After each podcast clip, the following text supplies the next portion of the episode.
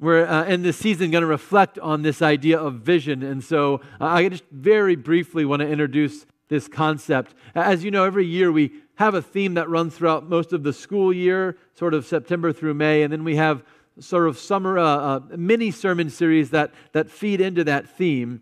Uh, in your bulletin, you've got a little handout that talks about this year's theme and, and where we're going in the coming weeks and months. So we're really excited about this idea. But I just want to briefly touch on the idea of vision. Now, as we mentioned earlier, two concepts of vision. One is what we call uh, visionary leadership. And I read this this week. Visionary leaders should have the ability to look forward into the future further than others and have an unwavering focus on an end goal that some others believe is impossible. I love that idea. Visionary leaders should, should see into the future further than others and believe in some things that some folks think are impossible. That sounds like Jesus, right? Uh, that sounds like Jesus. But then there's this other idea uh, that, that vision is connected to, to hearing from God, right? Where there is no prophecy, the people perish. And again, Jesus is uh, in this perfect communion with God. And so he, he brings together both these ideas for us this idea of, of forward thinking and this idea of, of hearing from God. Uh, and, and he comes as this kind of ultimate visionary leader. And, and I think everything that Jesus does exists to feed into this vision, right? Jesus comes with this vision of what the world could and should be like if everyone was in right relationship with God and each other. And he calls that vision the kingdom of heaven. And what's incredible about Jesus is everywhere he goes, everything he does is overwhelmingly intentionally connected to making that vision into a reality. So when Jesus goes to a party, and when Jesus goes to a funeral, and when Jesus heals a blind man, and when Jesus casts out a demon, and when Jesus um, makes more wine so uh, the drinking doesn't have to stop, and when Jesus uh, raises the dead, all of that, these are these incredibly intentional acts as he's trying to show us this vision of the kingdom of God. So we're going to begin our season this year thinking about Jesus' vision, right, of, of this kingdom of God. I love this graphic that Drew designed, right, with an eye. Uh, so we get the vision thing but you can see what the eye is seeing, right? Reflected in there is what they're seeing. So I, I love this idea that, that Jesus sees the world, um, but he always sees the kingdom of God and everything in you and in me and in uh, a tax collector and in a demon possessed woman. And everywhere he goes, he sees the kingdom and he works to bring it into reality. Okay, so we're going to think about what that looks like this season. And we're going to do that particularly using the parables, because uh, Jesus uh, uses these really interesting teaching tools called parables. They're just, it's often been said, they're just earthly stories with a heavenly message. Okay, so we're going to play with uh, the parables of Jesus in this season. Uh, and I, want you to know one, um, maybe two really big ideas about parables, just again for some framework for the coming weeks. Uh, the first is that every parable has two purposes it conveys a critical truth and then it challenges us with an important choice. Right? Every parable conveys a critical truth and challenges us with an important choice. And every parable ends up being uncomfortable for the people who are listening to it.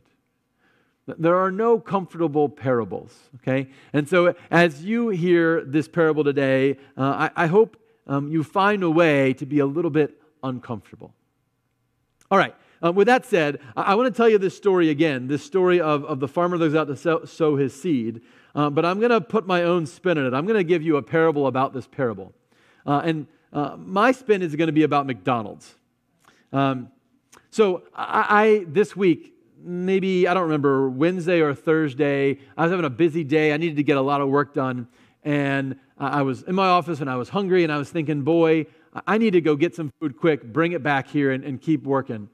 And so uh, I got that, you never get that feeling like, ah, oh, you know what, the only thing that's going to satisfy me is hamburgers and fries and sweet tea. I get that feeling a lot. Uh, so uh, I jump in my car, I drive to McDonald's.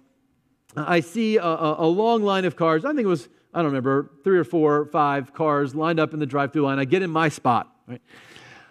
And then I wait. Ever been in a drive through line and there's somebody up there at the drive through sign where they make their order and they just can't get their thing together? And you're like, have you never been to McDonald's before? Did you not think about what you were going to buy before you came? Right? And, and sometimes you see these people in like a minivan full of children, and you're thinking, are the kids ordering? What is happening? So it was one of those moments. Uh, I'm in a hurry. I'm wanting my food. I want to get back to work. And I'm going to guess that I waited, this one car was there probably two minutes, which in, in fast food time is a lifetime, okay? Finally, this car pulls ahead. The next car comes a little bit, not fast, but a little bit faster. And the next, the next. Finally, I get up there. And nobody speaks. So finally, I say, Hello? Anybody there? Hello? I'm maybe a little impatient. I'm not sure I'm being polite. No answer. Hello? Anybody? Hello? No answer. So finally, I, I look carefully uh, at the, the drive through um, uh, machine. And would you put that picture up for me?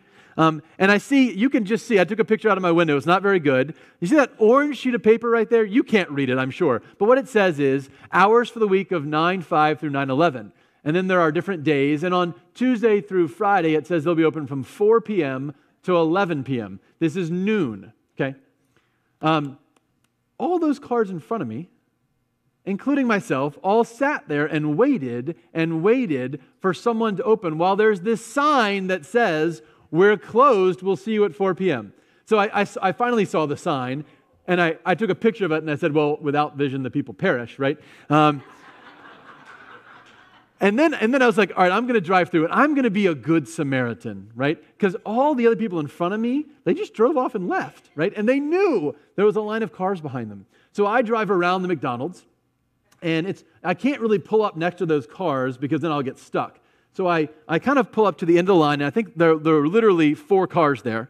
And I roll down my window, and I say, It's closed. Hey guys, McDonald's is closed. No response. Now, the, these four cars, all of them but one have their windows rolled down, as you do when you're getting ready to go through a drive through. One of them is sitting at the machine, probably staring this orange piece of paper in the face, but without vision, the people perish. Uh, and so I yell again um, Hey guys, McDonald's is closed. No response, nothing. Um, the third time, I, I, get, I really put my youth pastor voice into it. I'm just screaming, Hey, you guys, McDonald's is closed. Of the four cars, the only one that responds is the one with its windows up. Okay? And it's not the driver, it's the passenger in the back seat who rolls her window and says, Excuse me, are you talking to me? yes, it's closed.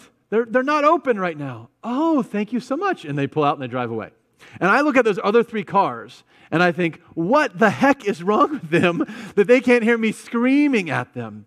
And I thought, well, maybe, um, maybe there's so much going on in their head, they can't even hear the message. Um, maybe there's so much going on in their lives. Can you put the rocks up for me for a minute? Um, that, that all they can, they're just a rocky path, right? And, and, and the message comes, but they don't have ears to hear it. It can't take root. They're just caught up in their head, right?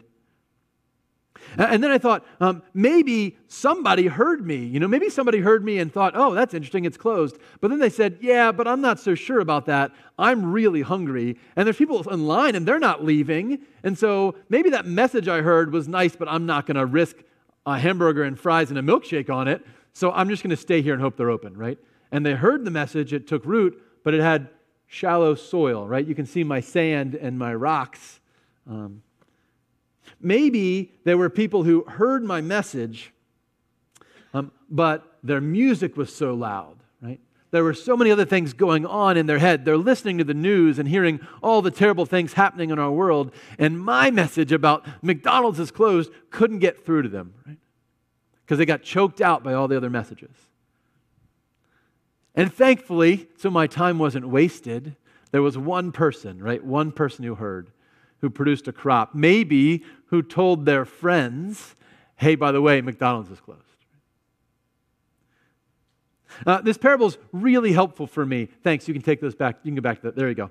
Uh, really helpful for me because uh, I think it conveys, we said earlier, parables convey a critical truth and they bring a, a challenging choice, right? The, the, critical truth that this parable Jesus teaches um, is that the kingdom of God is about our hearts kingdom of God is about our hearts.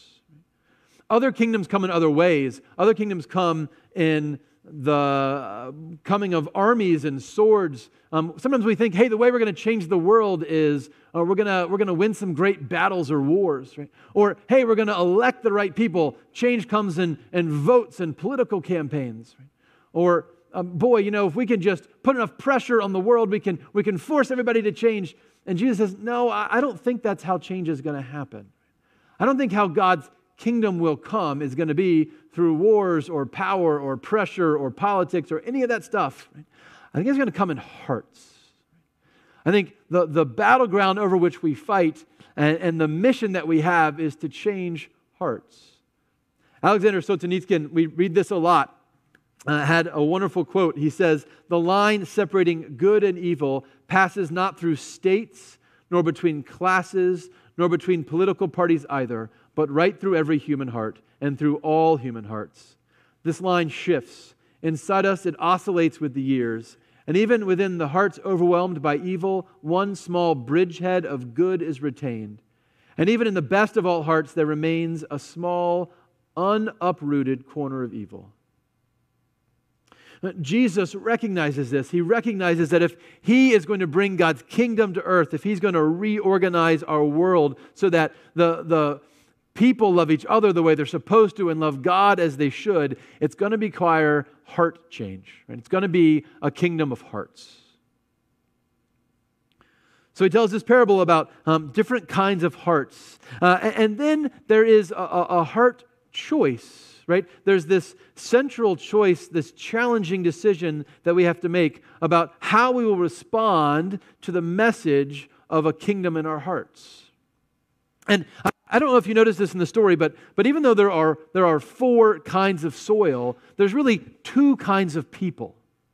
Okay? Four kinds of soil, two kinds of people. These people and these people, right? These people are called the crowd. They're the crowd. These people are called the Christians, right? The disciples.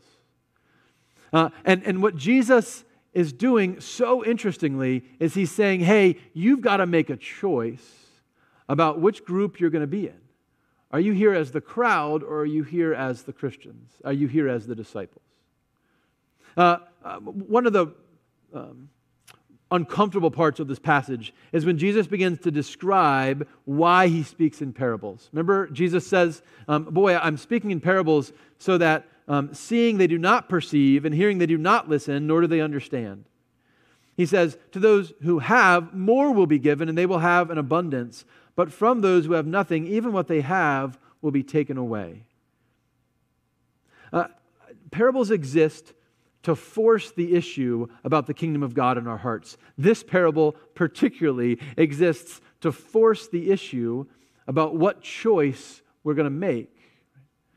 And those who come to see Jesus because it's a great show. Right? Those who come to see Jesus because, boy, you know, this guy puts on a good sermon. Um, boy, this guy always does some really cool special effects. He's got great props, right? This guy who comes and says, hey, you know, we just, we just want to go where everyone else is going. This is what we do on, on Saturdays. We go to see the rabbi. Jesus says, that's not enough for me.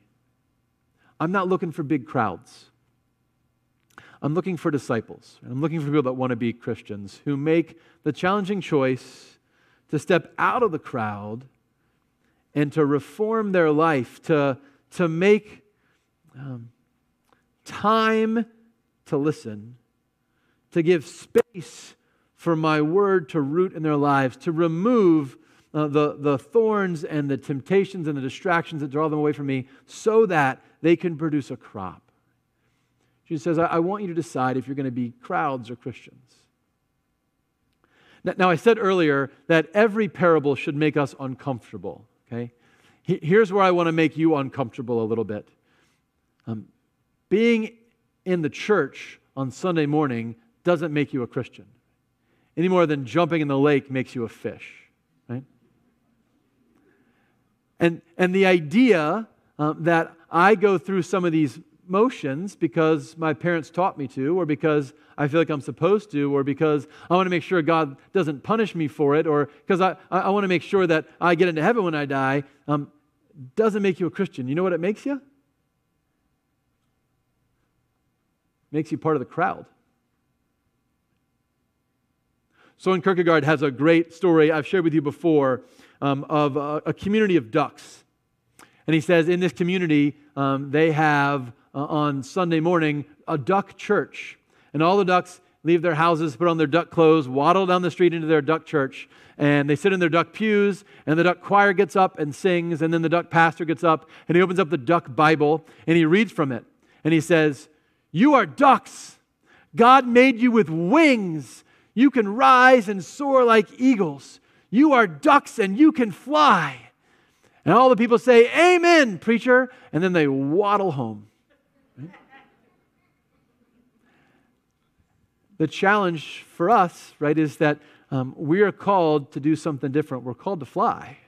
Uh, we're called to say, hey, I'm interested in this difficult choice of leaving the crowd and becoming a Christian, of leaving the crowd and becoming a disciple. So, so what does that mean, right? What does that choice look like? Uh, well, here's the really good news. Uh, the really good news is that even if we aren't already great soil, soil can change. I think this is why Jesus uses soil as a metaphor. In fact, he even says this in his passage. Uh, Jesus says, um, If they would look with their eyes and listen with their ears and understand with their heart and turn, I would heal them. I would heal them. See, hearts like soil can be changed. And, and, the way we do this is, is really simple. It begins with exactly what the disciples do. You, you notice what makes the disciples different from the crowd? It's not that they're smarter. It's not that they're wiser. It's not that they're, uh, maybe they're more committed. That doesn't really say that in this passage. In the passage, what makes the disciples different from the crowd is after Jesus finishes his parable, what do they do? They go to Jesus and they say, We don't get it. Give us more. That's it. That's the difference between being a crowd and a Christian, right? Is we go to Jesus and say, hey, you know what? When I don't get it, I need more. I, got to come back to you, Jesus. And every challenging moment of my life, I'm just going to go to you and ask for more.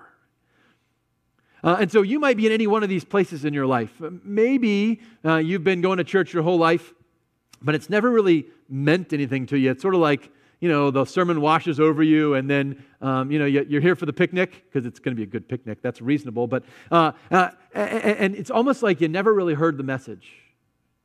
And so you go to Jesus and say, Jesus, today I, I, need more. I, I want to understand what this story is that you're telling. I want you to do something different in my life. I want you to make it possible for me to take some root and grow. And, and, and again, because soil can change, right? Jesus, um, Jesus shows up. I got a little bit of uh, thought this was appropriate. This is called Miracle-Gro. Um, and, and, and he just comes and he just changes your, changes your soil, right?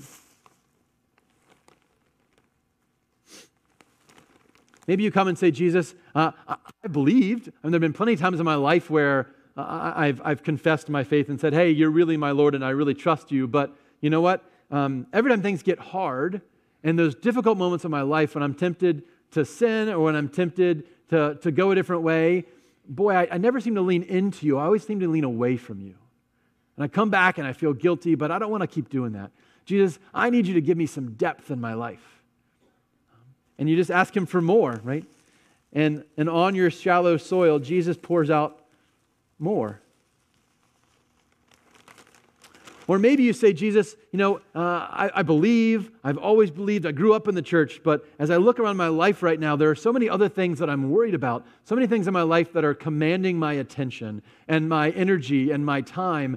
I don't know how to make space for you. And Jesus says, hey, together, let's just weed your life a little bit, right? T- together, let's just rip out some of this stuff. Let's get rid of some of the weeds that are, are, are choking out your time and your energy and let's say, hey, you know what? Without that in your life, maybe there's room for me. Uh, and, and maybe, um, maybe after this is over, uh, you'll realize you don't even need all that stuff. Um, but those weeds actually were just a distraction from what really matters to you in your life and, and me being in your life.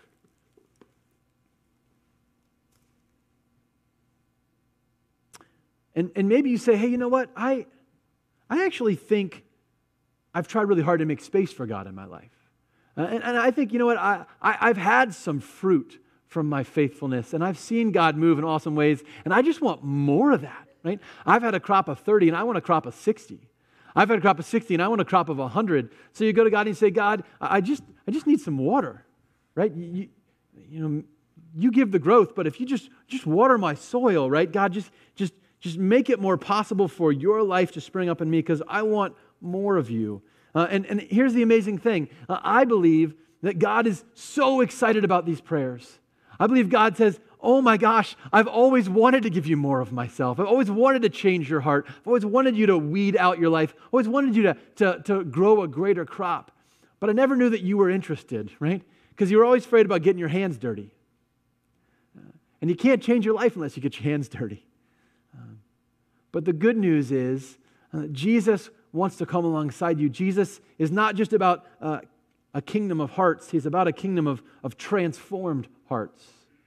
Uh, and, and he wants to transform your heart today and make more space for more fruit and life and joy and grace and peace in you. And maybe, just maybe, you'll have a job of going out and, and, and scattering seed for him as well, to invite others uh, to produce that crop. And so, my prayer for you today is that you would hear um, about the kingdom of hearts. You would hear about the choice Christ calls you to make to move from crowd to Christian, and you would say, Jesus, I want more of you today. And I'm willing to get my hands dirty to do it. That he who has ears hear what the church is saying. Thanks be to God. Amen.